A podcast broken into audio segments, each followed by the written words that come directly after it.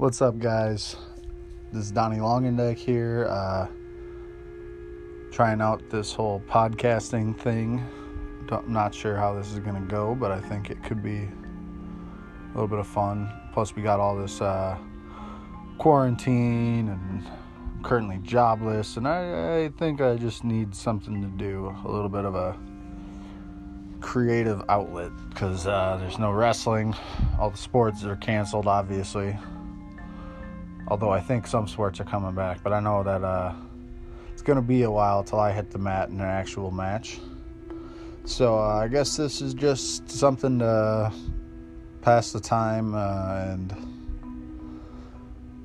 think I'm going to try to get some fun guests on here, and I hope this this podcast is uh, as much fun as I think it's going to be.